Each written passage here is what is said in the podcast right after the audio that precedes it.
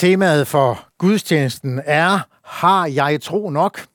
Og det tema har jeg jo hentet i, i det, der er dagens prædiketekst, eller i hvert fald øh, det er afført af dagens prædiketekst fra Lukas evangeliet.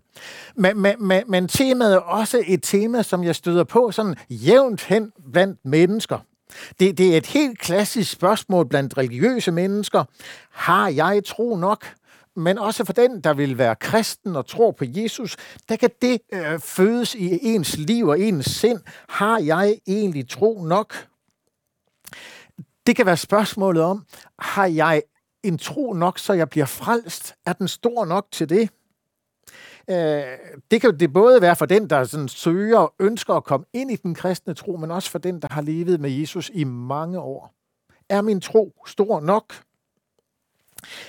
Øh, det kan også handle om, at øh, et menneske, og det kan være, at det er dig, der lytter og ser med her, øh, oplever sygdom i dit liv, og, og der er et ønske om helbredelse, og, og så, så dukker den op hos dig. Når du så ikke bliver helbredt, jamen det handler måske om, at min tro ikke er stor nok. Det kan være, at det, det, det skyldes, at, at du har hørt nogle prædikner, hvor, hvor det ligesom er blevet sagt, at, at altså, grunden til, at, at Gud ikke griber ind i dit liv, det er, fordi dit tro er for lille. Det kan være andre ting. Det kan være bønneemner. Du sidder med ting, som du beder og beder til Gud om, og så, så synes du, der sker ingenting. Og, og så sidder man tilbage med sådan en, en tanke. Har jeg egentlig tro nok? Dagens prædiketekst giver et svar på det, men inden vi læser prædiketeksten, så skal vi bede sammen. Kære Jesus, jeg vil gerne bede dig om, at du også den her søndag formiddag vil øh, komme til den, der kæmper med spørgsmålet, har jeg tro nok? Og giv os at få lov til at få en tro, der klynger sig til dig, og ikke til troens størrelse. Amen. Nu skal vi læse fra Lukas evangeliet kapitel 17 fra vers 5, og øh, den står på side 945 øh, i, i den autoriserede bibel. Lukas evangeliet kapitel 17 og fra vers 5. Apostlene sagde til Herren, giv os en større tro. Han svarede, havde I tro som et sindersfrø, kunne I sige til dette morbærtræ, ryk dig op med en rode og plant dig i havet, og det ville adlyde jer.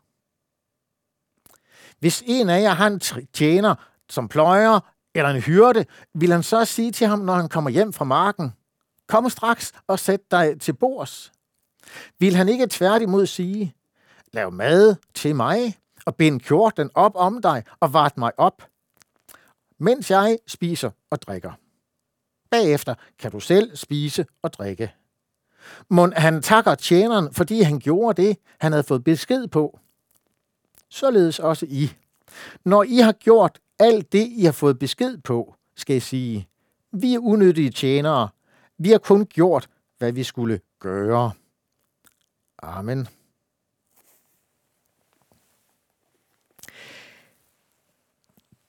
For mig er der i teksten ligesom to svar fra Jesu mund. Eller han giver et dobbelt svar. Øh, når disciplene spørger, giv os en større tro, så kommer der ligesom to ting, som Jesus siger til dem. Øh, det ene, det handler om det her sindersfrø, og det andet handler om tekstens anden del, som, som, som handler om tjeneren vi tager de to dele hver for sig, øh, men som er et samlet svar fra Jesus, når spørgsmålet er, har jeg tro nok, eller, eller ønsket er, giv mig en større tro. Sidder du med det ønske, så svarer Jesus dig altså først med sindersfrøs tankegangen. Hvad er det, sindersfrøet fortæller os? Ja, sindersfrøet fortæller os noget om troens indhold og troens styrke.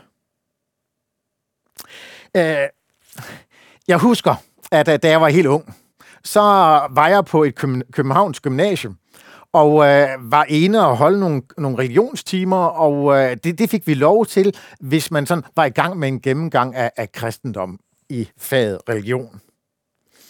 Og så kom vi der og øh, havde en dag på et gymnasium og havde flere regionstimer, og, og så brugte vi sådan pauserne til blandt andet at snakke med, med, med, med nogle af gymnasieeleverne om den kristne tro.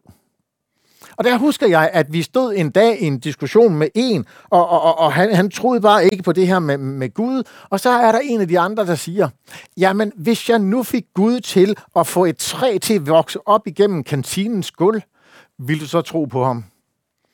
Og den her unge mand, øh, sådan meget kontant, så svarede han, nej. Og jeg, jeg husker i situationen, jeg blev sådan lidt overrasket over, vil, vil han ikke tro på Gud, hvis han så sådan et helt konkret under med et træ, der voksede op igennem kantinens gulv? Nej. Øh, jeg tror, det siger rigtig meget om mennesket. Mennesket bliver ikke bare sådan, kommer til tro og får en overbevisning ved at se noget, noget stort, noget fantastisk, noget, noget overnaturligt. Og, og, og det er faktisk den virkelighed, som, som kommer frem, da, da tidligere gudstjenesten blev læst teksten fra Hebræerbrevet. For teksten fra Hebræerbrevet fortæller på en meget tydelig måde om, hvad troens indhold er. Hvad er det, virkeligheden er omkring troen? Hvad er det, det her sindersfrø, det er? I Hebræerbrevsteksten, så står der sådan her, øh, og, og lad mig læse de første par vers igen. Der står, tro er fast tillid til det, der håbes på, og bevisning om det, der ikke ses. Den er jo bevidnet om de gamle. I tro fatter vi, at verden blev skabt ved Guds ord, så det vi ser ikke er blevet til af noget synligt. Hvad er det, sinopsfrøet er? Jo, efter Hebræerbrevs gennemgangen, så er sinopsfrøet kendetegnet ved fast tillid til det, der håbes på. Det, det, det er troens væsen, denne faste tillid. Og fast tillid, øh, det handler om en personlig relation. Øh, det kan man jo have til, til mangt og meget, den her personlige relation. Øh, nogle af os vil kende til, at vi på et tidspunkt i vores liv købte en bil. Vi købte en ny bil, den var ny og flot, men, men, men der er et problem ved biler. Det er, jo ældre de bliver, øh, jo mere ustabile bliver det. Altså fra begyndelsen, vi havde den her nye bil, så, så havde vi fuld tillid til, at når vi kom ud og drejede nøglen, så tændte bilen. Men som årene er gået, så er den tillid måske blevet mindre og mindre, og, og, og øh, efterhånden kan man være sådan lidt usikker på, det er i hvert fald nogen, der oplever, når de sidder med de gamle biler, at, nå, kan vide, om den tænder i dag. Men, men situationen er jo anderledes, når tilliden retter sig imod en tillidsvækkende person. Der vokser tilliden. Jo flere år vi har sammen med en tillidsvækkende person, jo større bliver tilliden. Og det er altså sindopsfrøs virkelighed, at det indeholder tillid til en person, til Jesus Kristus. En tillid til din frelser og herre. Det håber jeg, du kender til, hvis du tror på ham. At der er det denne tillid til ham. Ikke til mig selv og mit, men tillid til ham og det han er. En tillid til, at øh, han vil være den, der frelser mig. E, en tillid til, at, at, øh, at det er ham, der betalte alt, da han gav sit liv for mig på korset. Og også en tillid, som, som, som gør, at han er min herre. Jeg, jeg vil gerne gøre det, han siger. For jeg er helt overbevist om, at det er det allerbedste, jeg kan gøre i det her liv. Og følge ham og følge hans vilje, det, det, det er det bedste i mit liv. Mit håb er knyttet til ham. Det er fast tillid til det, man håber på, og håbet knytter, knyttes til ham. Og så er det jo sådan med, med, med sådan et frø, at, at når det skal spire og gro, jamen så går det egentlig selv til grunde. Jeg, der har en, en køkkenhave og har plantet kartofler, vil jo kunne opleve, at når man så graver den nye kartoffelplante op og, og, og finder en masse fine nye kartofler, så er den gamle kartoffel der også, og den er helt røden. Sennepsfrøs billede er altså et billede på en tillid, ikke til en selv, men til ham, til Jesus. Og så er det, siger Hebræerbrevet, det er overbevisning om det, der ikke ses. Tilliden skaber en overbevisning. Ikke blind tillid, men overbevisning. Altså noget, der er over beviset. Kan du bevise, at Jesus bar dine sønder op på korset? Det er det, Bibelen fortæller om. Det er det, Bibelen vidner om.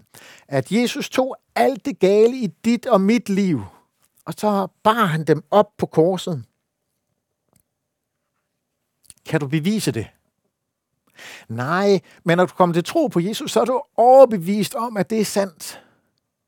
Æh, der, har du med, der har du mødt noget, der, der overbeviste dig om, at han betalte faktisk for dig. Jesu opstandelse kan på mange måder ligesom være Guds underskrift på, ja, den er god nok.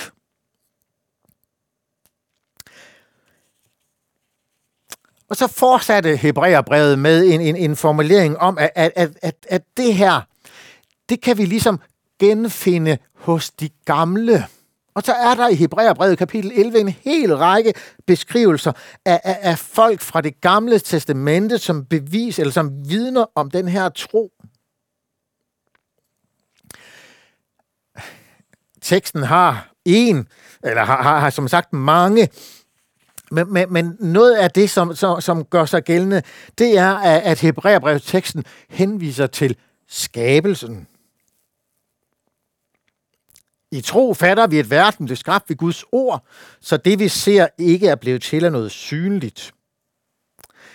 Og, og, og så er der i, i mange, der har det sådan, er men skabelsen. Er det ikke netop noget af det, der faktisk kan gøre os lidt usikre? Altså, alle andre taler jo om, at, at, at Gud ikke skabte. Det handler om, om noget helt andet. Øh, altså, kan du, kan, kan, du, kan du tro på sådan en gammel bogs beskrivelser af, hvorledes verden blev til? I mit liv, så også det her blev noget af det mest overbevisende for mig. For hvad er det, virkeligheden er? Jo, virkeligheden er den, at øh, moderne naturvidenskabsfolk har brugt al deres kundskab, al deres viden til at skulle beskrive, hvorledes opstod jorden. Og, og, og en del af dem har haft en, en helt tydelig tanke. De skulle beskrive noget, der kunne bevise, at Gud ikke findes. De skulle beskrive noget, som beviser, at Bibelen ikke taler sandt. Og hvad er så den klassiske historie blandt naturvidenskabsfolk om jordens tilblivelse? Jo, de taler om et Big Bang, og så taler de om, at øh, toppen af poppen ligesom er mennesket. Jeg har sagt det før, jeg siger det gerne igen. Altså, denne beskrivelse, den minder jo faktisk rigtig godt om det Bibelen vidner om. Bibelens allerførste ord siger, i begyndelsen i begyndelsen. Vi er fuldstændig enige om, at der var en begyndelse. Så er vi lidt uenige om alle mellemregningerne. Det er jeg helt med på. Men, men, men, men, men Bibelens fortælling er, at øh, Gud sluttede skabelsen ved, at han skabte mennesket. Jeg synes som sagt, det er dybt interessant, at øh, moderne videnskabsfolk, de ender med at bekræfte det, der står i Bibelen. Ja, ja, de vil sige noget helt andet selv, men, men det bekræfter den store historie. Og det er med til at styrke min tillid og min overbevisning om Bibelens sandhed.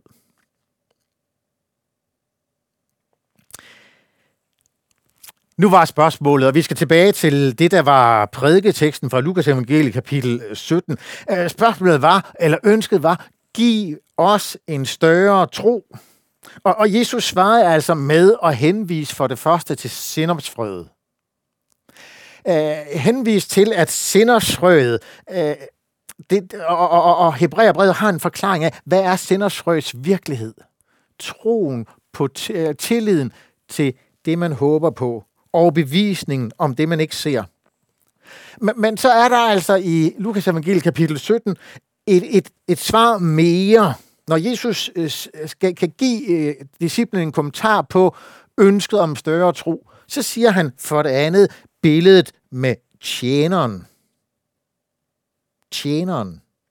Hvis en har, jeg har en tjener, som pløjer eller hyrde, øh, og så, så kom der en lang forklaring om tjenerens virkelighed. Det, som dybest set står i, i Jesu historie om tjeneren eller hyrden, det er, at øh, tjeneren er udmærket klar over, at fokus ikke er på ham selv, men fokus er på en anden. Fokus er på hans herre. Og det er et helt afgørende element i spørgsmålet om en større tro, eller har jeg tro nok? Det er, at dit fokus må vendes fra din tro, og så hen på din Herre, hen på Jesus selv. Det er, det er helt afgørende for dig, at øh, du får en tro, som har et fokus på ham og ham alene. Vi sang sangen nummer 438 i Sange og Salmer. Du klager så ofte. Jeg kan ikke tro. Og, og sangen har jo nogle forskellige formuleringer om troens virkelighed. Din tro, det er vers 2. Din tro vil du føle og tro, at du tror. Du ser på dig selv og på alt, som er galt. Men, men, men så formidler sangen, hvad er det en taget tro er? Jo, at tro, det er ikke at tro, at du tror. Men barnligt at klynge dig fast til Guds ord. Det er i din afmagt at se på Guds lam og lade dig nøje med ordet om ham. Sangen formidler det, som tjenerbilledet også formidler, nemlig at den store tros hemmelighed, det er, at jeg har blikket vendt mod Jesus og ham alene. Vers 4 i sangen lød, da han for dig døde, han sonede alt. Ja, ordet forkynder, din søn er betalt. Derfor er du skyldfri, præcis som du er. Og Gud har i Kristus dig hjertelig kær. Den store tros hemmelighed er altså, at dit fokus er på Jesus, og det Jesus er. Da han for mig døde, han sonede alt. Ja, ordet forkynder, min søn er betalt. Det er der, du og jeg får lov til at være i et fokus på ham, og ikke i et fokus på troens størrelse. Fordi skal vi gå her og lede efter, hvor stor min tro er, så kan det blive noget sølle noget. Men den store tros hemmelighed er, at jeg har et fokus på Jesus og ham alene. Jeg har de seneste dage læst en lille bog. Den er skrevet af Leif Andersen og hedder Når Gud er tavs. Øh, det handler om, at jeg har nogle mennesker i mit, sådan, i, i mit netværk, som i den grad i de her år er udfordret af den tavse Gud. Udfordret af, at, at Gud ikke svarer. Og, og, og, og, og, og spørgsmålet dukker jo op, altså, hvorfor, hvorfor siger han ingenting? Hvorfor griber han ikke ind? Hvorfor er han der ikke? Og så var jeg forbi et missionshus i tirsdag, så der i missionshusets bogsal, der lå den her lille bog, Når Gud er tavs. Og jeg tog bogen og lagde pengene for den, og, og, og, og, og siden har jeg så læst den. Den er ikke lang, så, så man kan sagtens få den læst. Øh, 50 sider, skrevet af Leif Andersen. Øh, når Gud er tavs. I forordet til bogen her, så, så, så fortæller Leif Andersen lidt om, hvad det er, han gerne vil.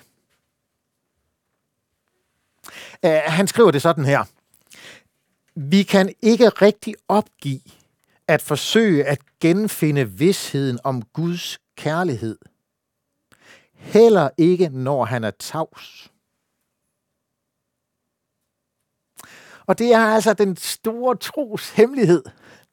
Og, og, og, og, og få lov til at genfinde vidsheden om Guds kærlighed.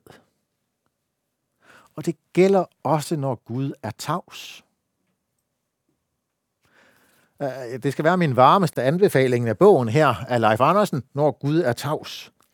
Øh, selv da måtte få lov til at genfinde troen, ikke på dig selv, eller på din egen tro, eller din egen virkelighed, men troen på Guds kærlighed. Og det er vel at mærke den Guds kærlighed, som er åbenbaret i Jesus Kristus og ham alene. Der er mange, der taler om Guds kærlighed, men øh, når, når, altså, når jeg taler om Guds kærlighed, så taler jeg om Guds kærlighed, som vi finder den i Jesus. Og det er noget af det, der er Leif Andersens vidnesbyrd i bogen også. Det er vidnesbyrdet om den kærlighed, som er hos Jesus.